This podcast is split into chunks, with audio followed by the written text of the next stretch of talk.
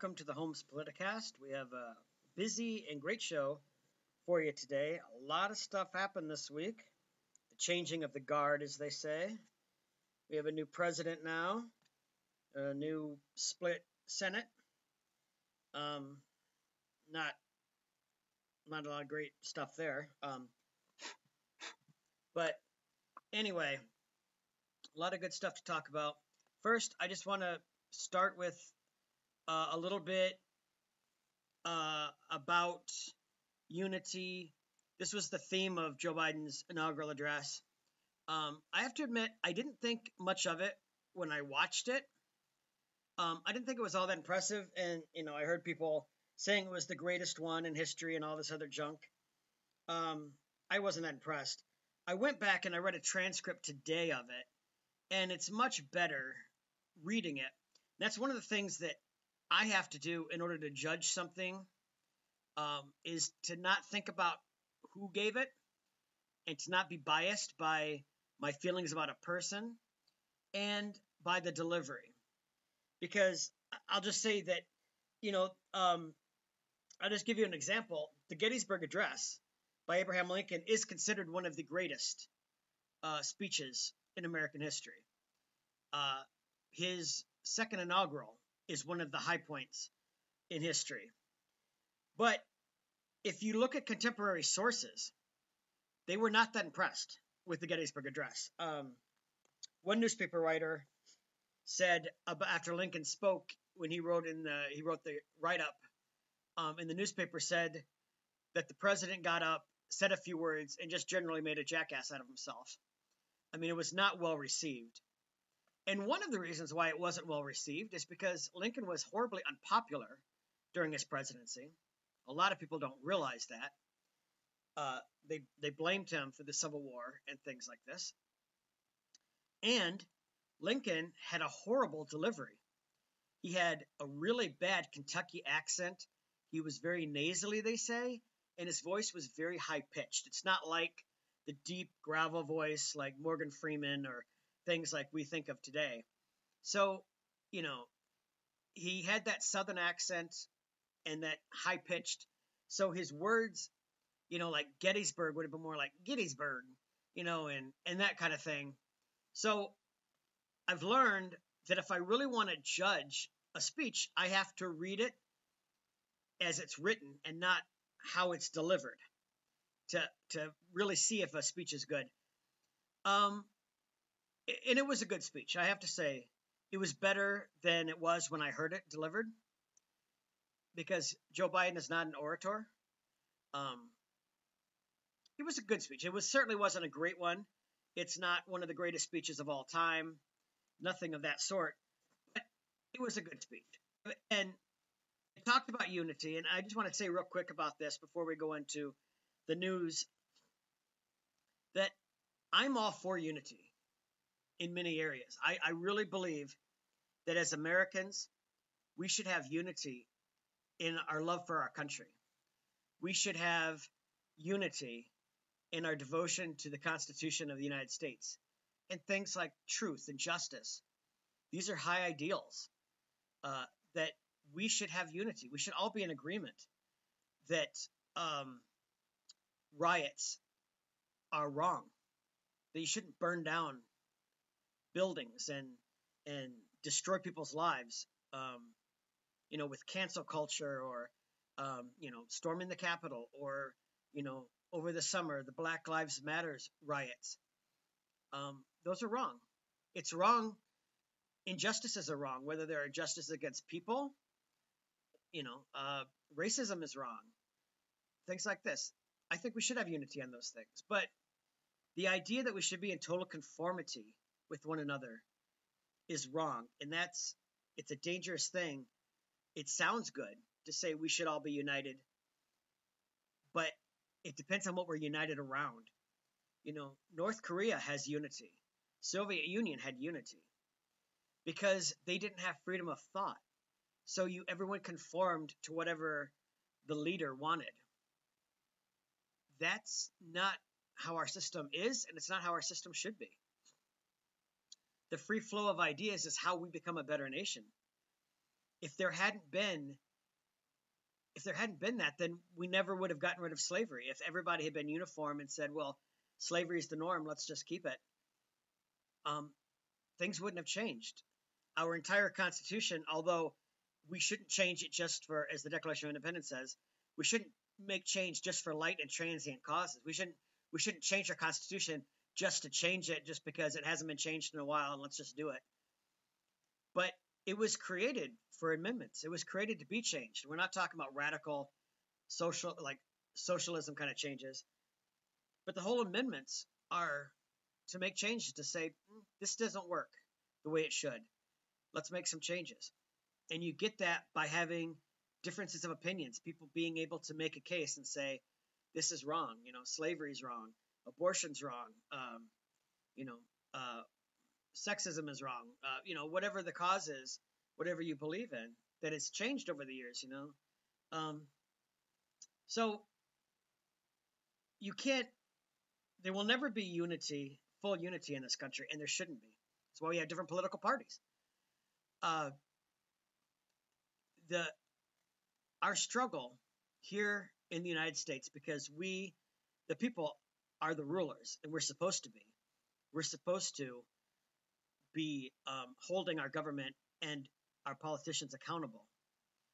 That we're going to have a constant struggle in this country, and we always have, and we always will, between those who want to take away our rights and those who want to preserve them.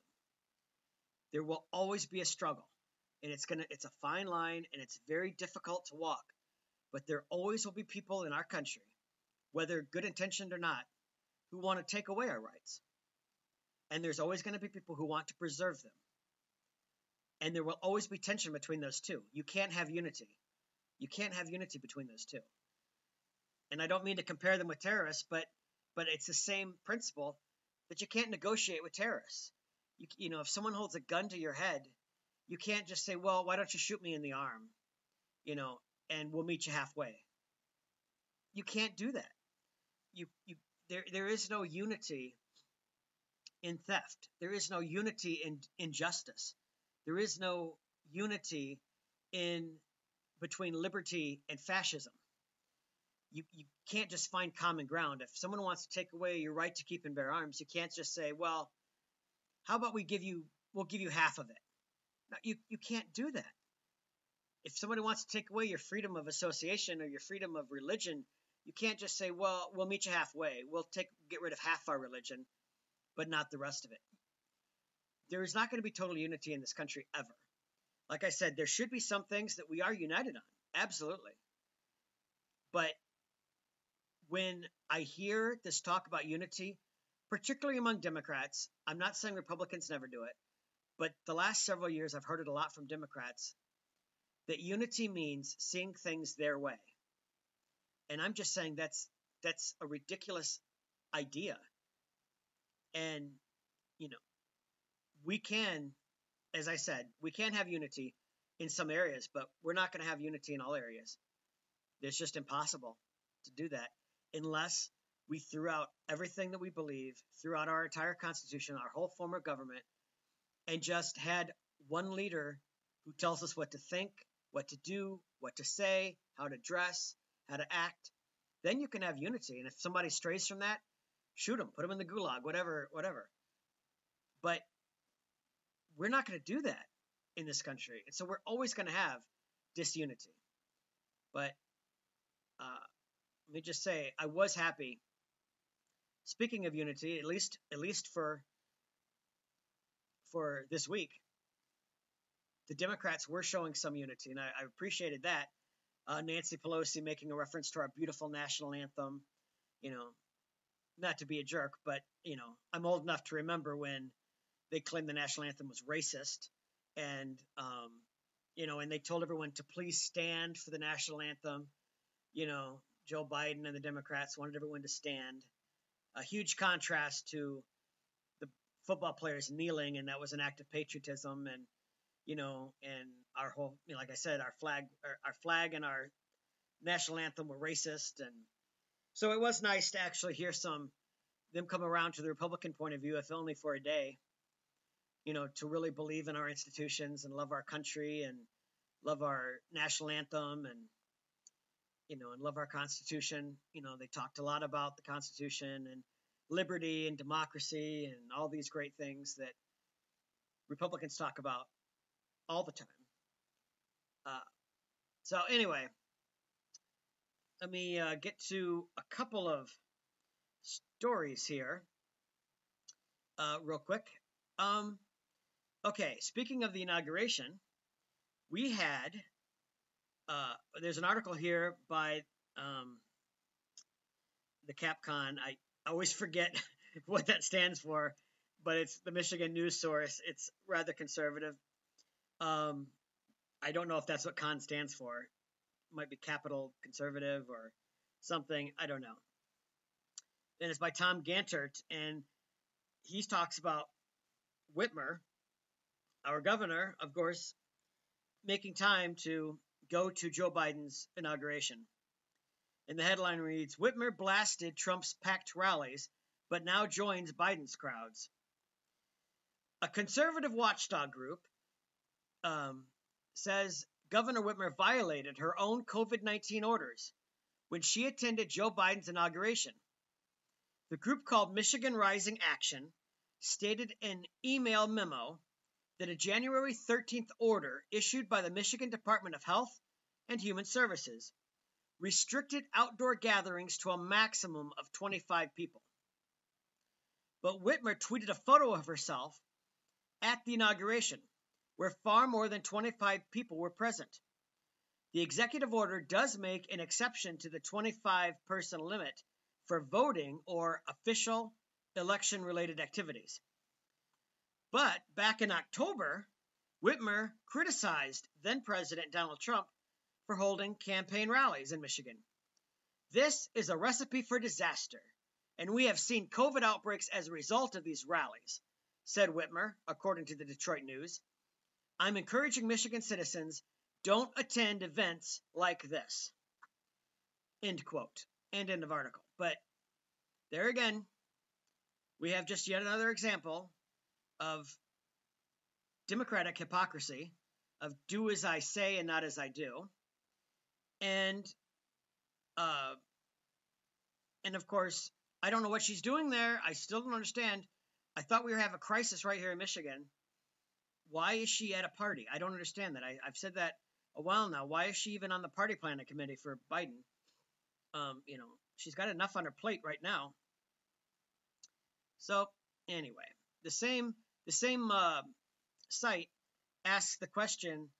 It's more of a commentary, but I'm going to go ahead and read it by Michael Van Beek. And it says, will restaurants reopen February 1st?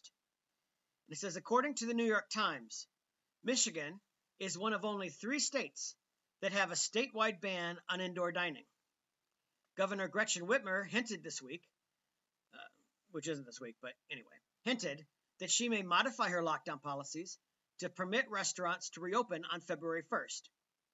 But restaurant owners shouldn't hold their breath. The governor and her health department director would not commit to this at a press conference and offered reasons why the ban may continue. Governor Whitmer said that it is her fervent belief and hope to open restaurants on February 1st. But we've heard similar promises before. Michiganders were promised that if they behaved over the holidays and case numbers continued to decline, restrictions would be lifted well before then. For example, on December 18, the governor said she would seriously consider lifting protocols sooner than January 15, if positive trends in the data continued. The governor points to 3 metrics that inform her decisions about restaurants, but it is difficult to find justification for her policies by looking at the data. Daily positive test results, the portion of hospital beds used for COVID-19 patients, and test positivity rates have all improved since restaurants were closed on November 18, the start of the so-called 3-week pause. Cases have been trending in the right direction since November 14, and hospital bed capacity and positivity rates have done the same since the beginning of December. When asked about these figures, Governor Whitmer just added more confusion. She said there's been an uptick in positivity and in tests, and that's why restaurants must remain closed. The state's data show that the 7-day average positivity rate did increase slightly from December 28 to January 6th, but it's fallen since then. Plus, it's about 35% lower than it was in mid-November, moving it to a safer official risk level. But because the governor never says specifically how low the numbers must go to change her mind, restaurant owners have no way of planning one way or the other. And the governor provided reasons why restaurants may not open on February 1st. She warned, when you see an uptick in those numbers, often, 2 weeks later, you see an uptick in hospitalizations. That would mean that about the time February 1st rolls around, one of the governor's metrics may be moving in the wrong direction. When asked what needs to change between now and February 1st for her to change her policy, Governor Whitmer discussed being, quote, really concerned about, unquote, the variety of the virus that has been discovered and appears to spread more easily. She added, when this appears in Michigan, it will be a very concerning moment. If that moment arrives before February 1st, it might mean restaurants remain closed. Now, Robert Gordon, director of the Michigan Department of Health and Human Services, also sent mixed messages about what the future holds for indoor dining at his press conference. He initially said that the reopening restaurants is something we will plan to do on February 1st, but then added, our actions on February 1st will depend on what happens with the pandemic between now and then. In other words, they may open them, but they may not also. At the beginning of the pandemic, the governor often refused to identify the specific data or metrics she was using to make decisions. That made it impossible to predict or plan on what her next move might be. But even now, when she does identify the metrics being used, the governor and her officials send so many mixed messages that it remains impossible to plan for what might come next. Michiganders, and especially restaurant owners and workers, deserve better. Oh, here it is. It's called the Michigan Capitol Confidential. That's what it is. A source produced by the Michigan Center for Public Policy. Okay, so now we solved that question. But, yeah, this is the problem that I've had with Whitmer from the start, is that she wasn't telling us how she was basing it on all of her decisions for the lockdown and why we're going to be locked down until this date or that date. She had some secret data that she was basing it on, but she wouldn't tell us what that was. You know, she just said, well, trust me, I've seen the data. So now that she's made the data available, there's even more confusion. She's just speaking out of both sides of her mouth. I mean, you know, all wishy-washy. Well, they might open, but they may not.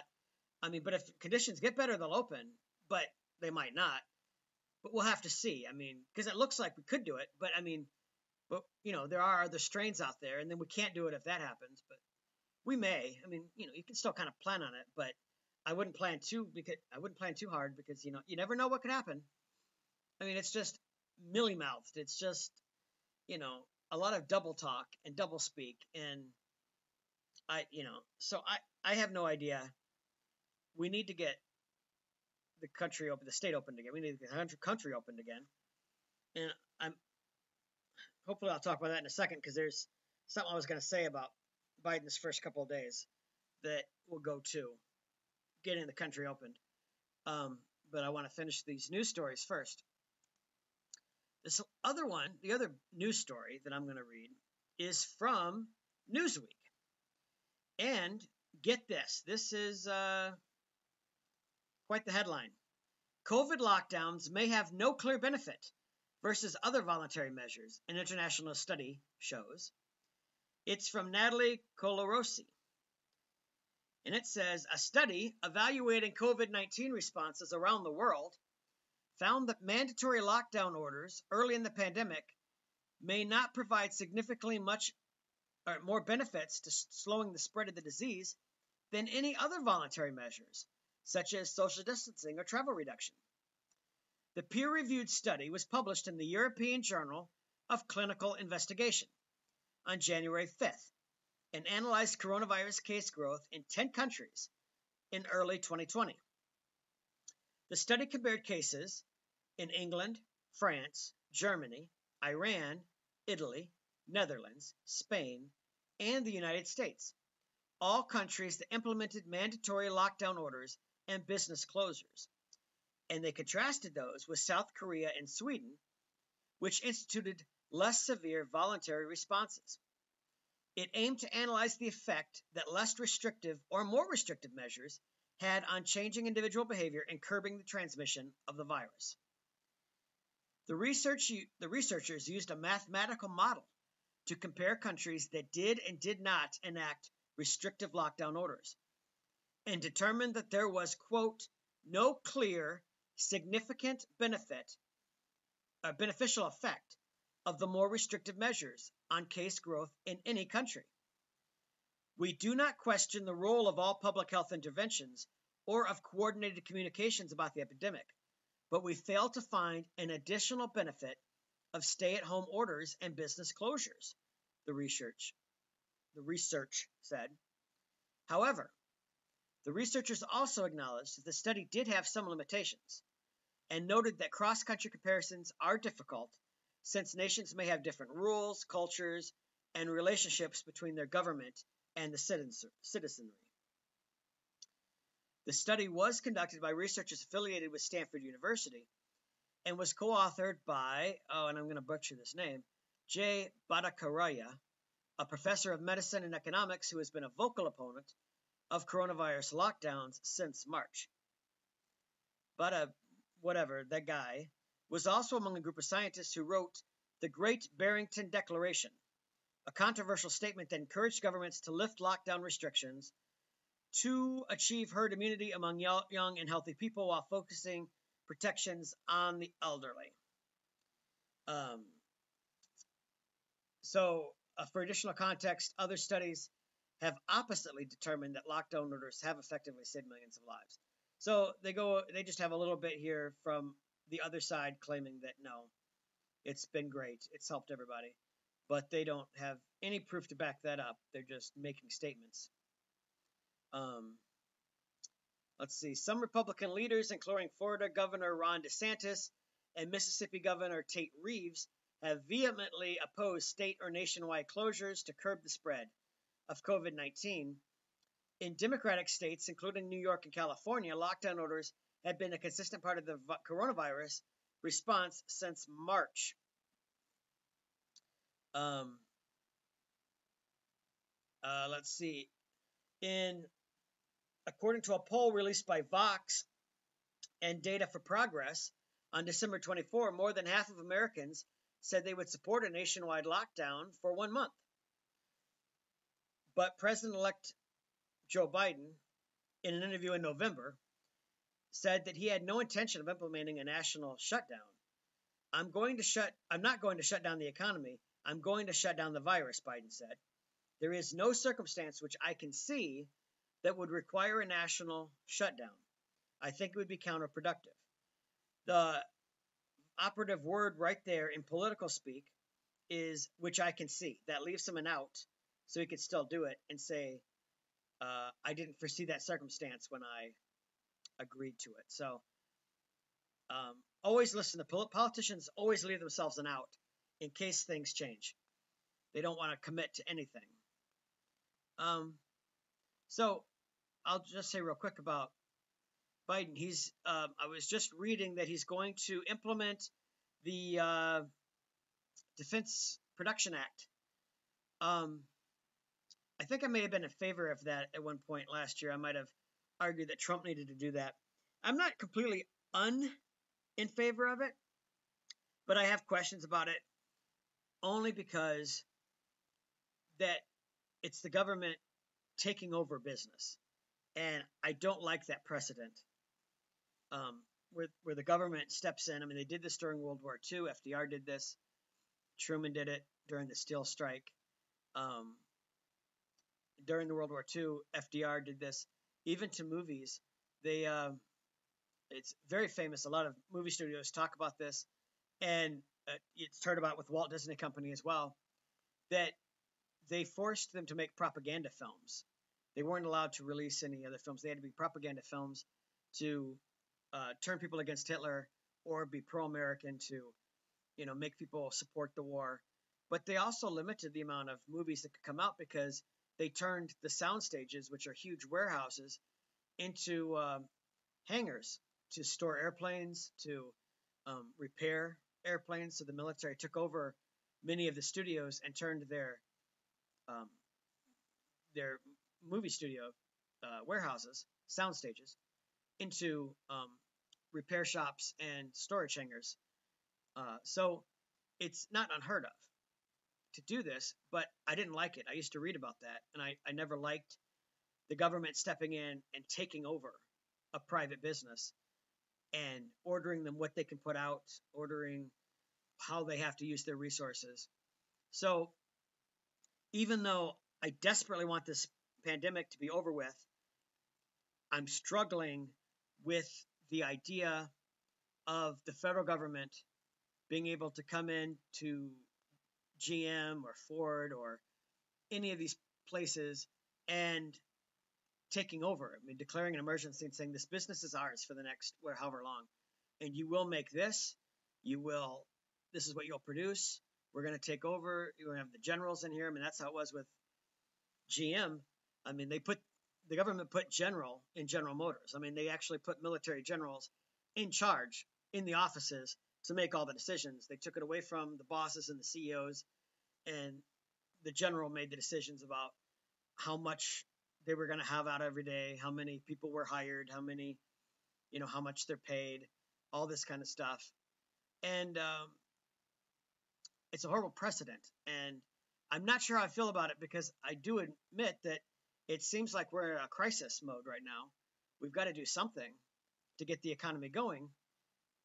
But then I struggle with the liberty aspect of our government just coming in and dictating to people and to businesses, taking over, literally taking over their business. Now, it's true that when this has been done in the past, they always gave it back when they were done. You know, they didn't keep it indefinitely, but you just never know. The minute you allow it, there's always that concern. What if at some point they say the emergency never ends, or, okay, now the coronavirus isn't a pandemic, but now we have swine flu out there, or we have, you know, something else, and we got to keep the businesses. So there's always that little bit of paranoia that I feel, that when you start allowing the government to do these things, who knows where it'll end and when it'll end.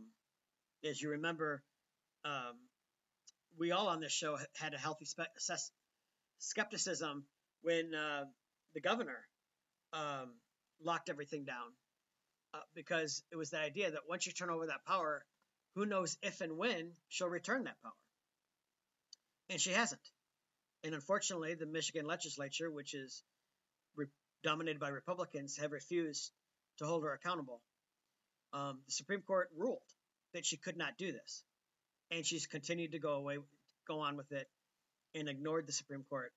There should be impeachment charges drawn up immediately for Governor Whitmer for defying the Supreme Court, but nothing's happening.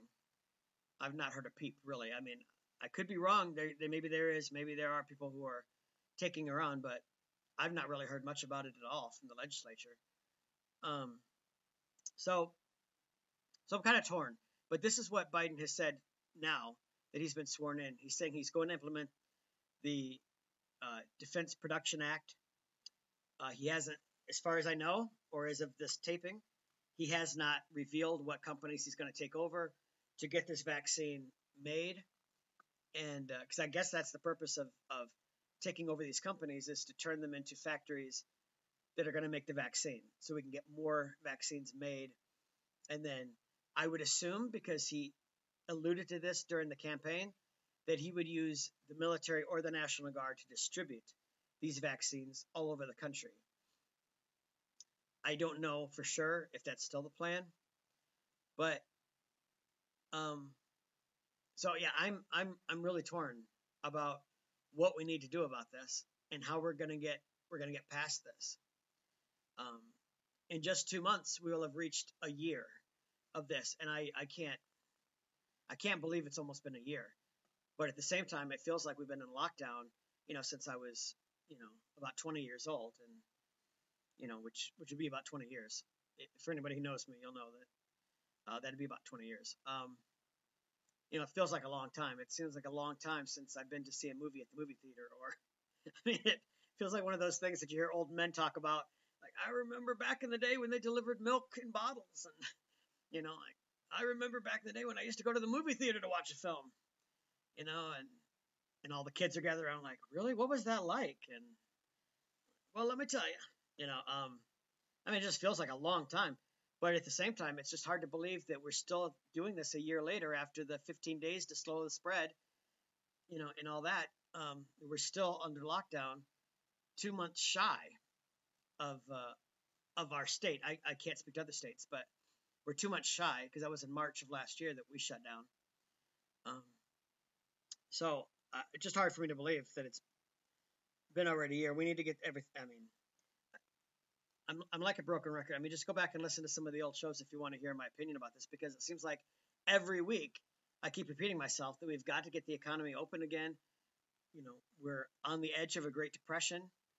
We have to get things going, and every week it seems like nothing changes, and I'm just completely lost. And I've mentioned this before, and I have a lot of really smart people who I'm talking to. They, we've talked about this, and that is, I don't know what to do about New York and California. Michigan is bad. I'm not saying that we're doing great. We're the third in that article where it said there's only three states outside of California, but there's only three states that are doing the these great restrictions on businesses, and they are California, New Mexico, and Michigan. So I'm not at all saying that we've been handling it well, and those other states, they're just ridiculous. But I just don't understand with New York and California particularly. They have had draconian lockdowns. I mean, like North Korea-style lockdowns. You can't sing. You can't buy alcohol. You can't talk with a very loud voice. You can't go to church. You can't work.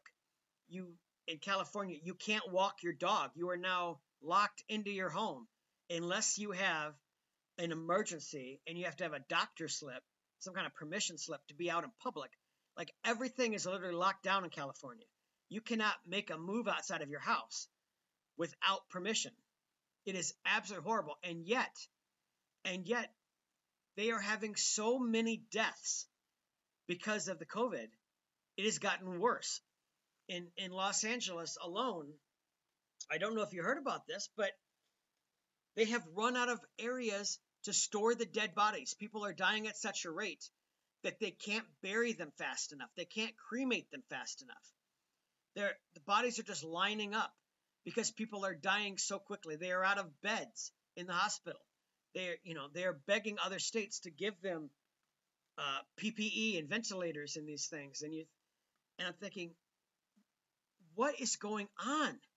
How are things getting worse over there? They've gotten to a point where you can't even breathe hardly in that state. You cannot, even when they allowed you to go out to eat, I mean, you had to wear your mask.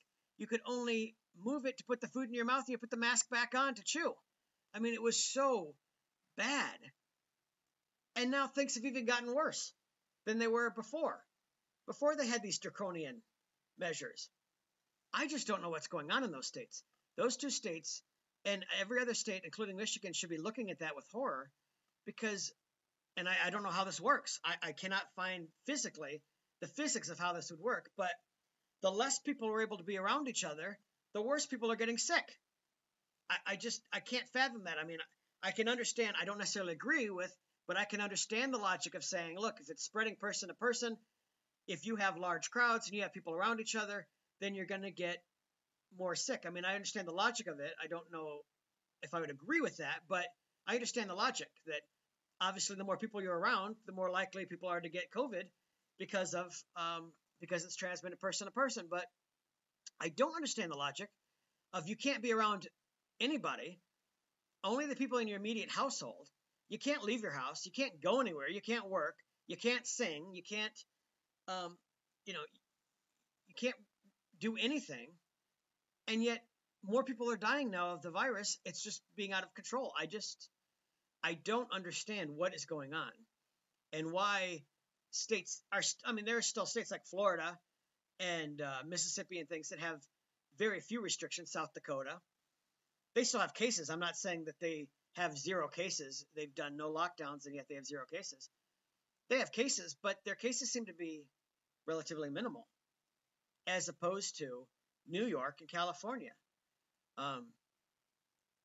I can understand maybe South Dakota. I do have to explain that one. The other ones, not so much, but South Dakota is very, very less populated. So, I mean, in some of those areas, you know, you have a house and your closest neighbor is literally 5 miles away. So I could understand maybe in that state where the numbers would be low just because outside of church, you know, most people work on at their house, on their farms or in their ranches. And, you know, they go to grocery shopping, you know, if they have to get something, they go like once a month and stock up, you know, so the only time they really see each other is at church. So I can understand maybe, but Florida and Mississippi have huge populations and they are doing much better than these states that have lockdowns. And I just don't understand it. I just don't understand this virus at all. I don't understand how it formed. I don't understand how it's mutating. I don't understand how it's being spread. And that's for a different show. I could go on. I could do a whole hour on just what I don't understand and what is contradictory. And, you know, I could pretty much just open it up to conspiracy theories as to what everyone thinks. You know, are they labeling things as coronavirus that aren't? And that's what's happening. It's not that people are dying of coronavirus. They're just labeling it that, you know, I mean, it could open up the door to a lot of different conspiracy theories, but, you know, and I could do a whole show on that and maybe sometime I will, I don't know, but I'm just a complete loss.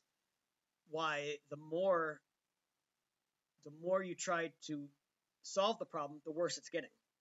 So I really want to see this pandemic over. I'm sure I'm not the only one, and I'm sure there are people who want to see it gone more than I do. You know, and I really, really want it gone, but I'm not going to claim that I want it gone more than anybody. Fortunately, I've not had any of my friends or family members be extremely sick or die of the coronavirus. So I'm very thankful about that. I know there are people who have lost loved ones, friends and relatives, and their grief is much greater than mine of just not being able to go see a movie or whatever. It actually kind of feels a little selfish when I think of it like that, that I'm upset because I want to go downtown and, you know, go to a bookstore or something, and there's people who's actually lost people, and I'm whining about it. But anyway, I'm really confused, and I don't know what to do about it.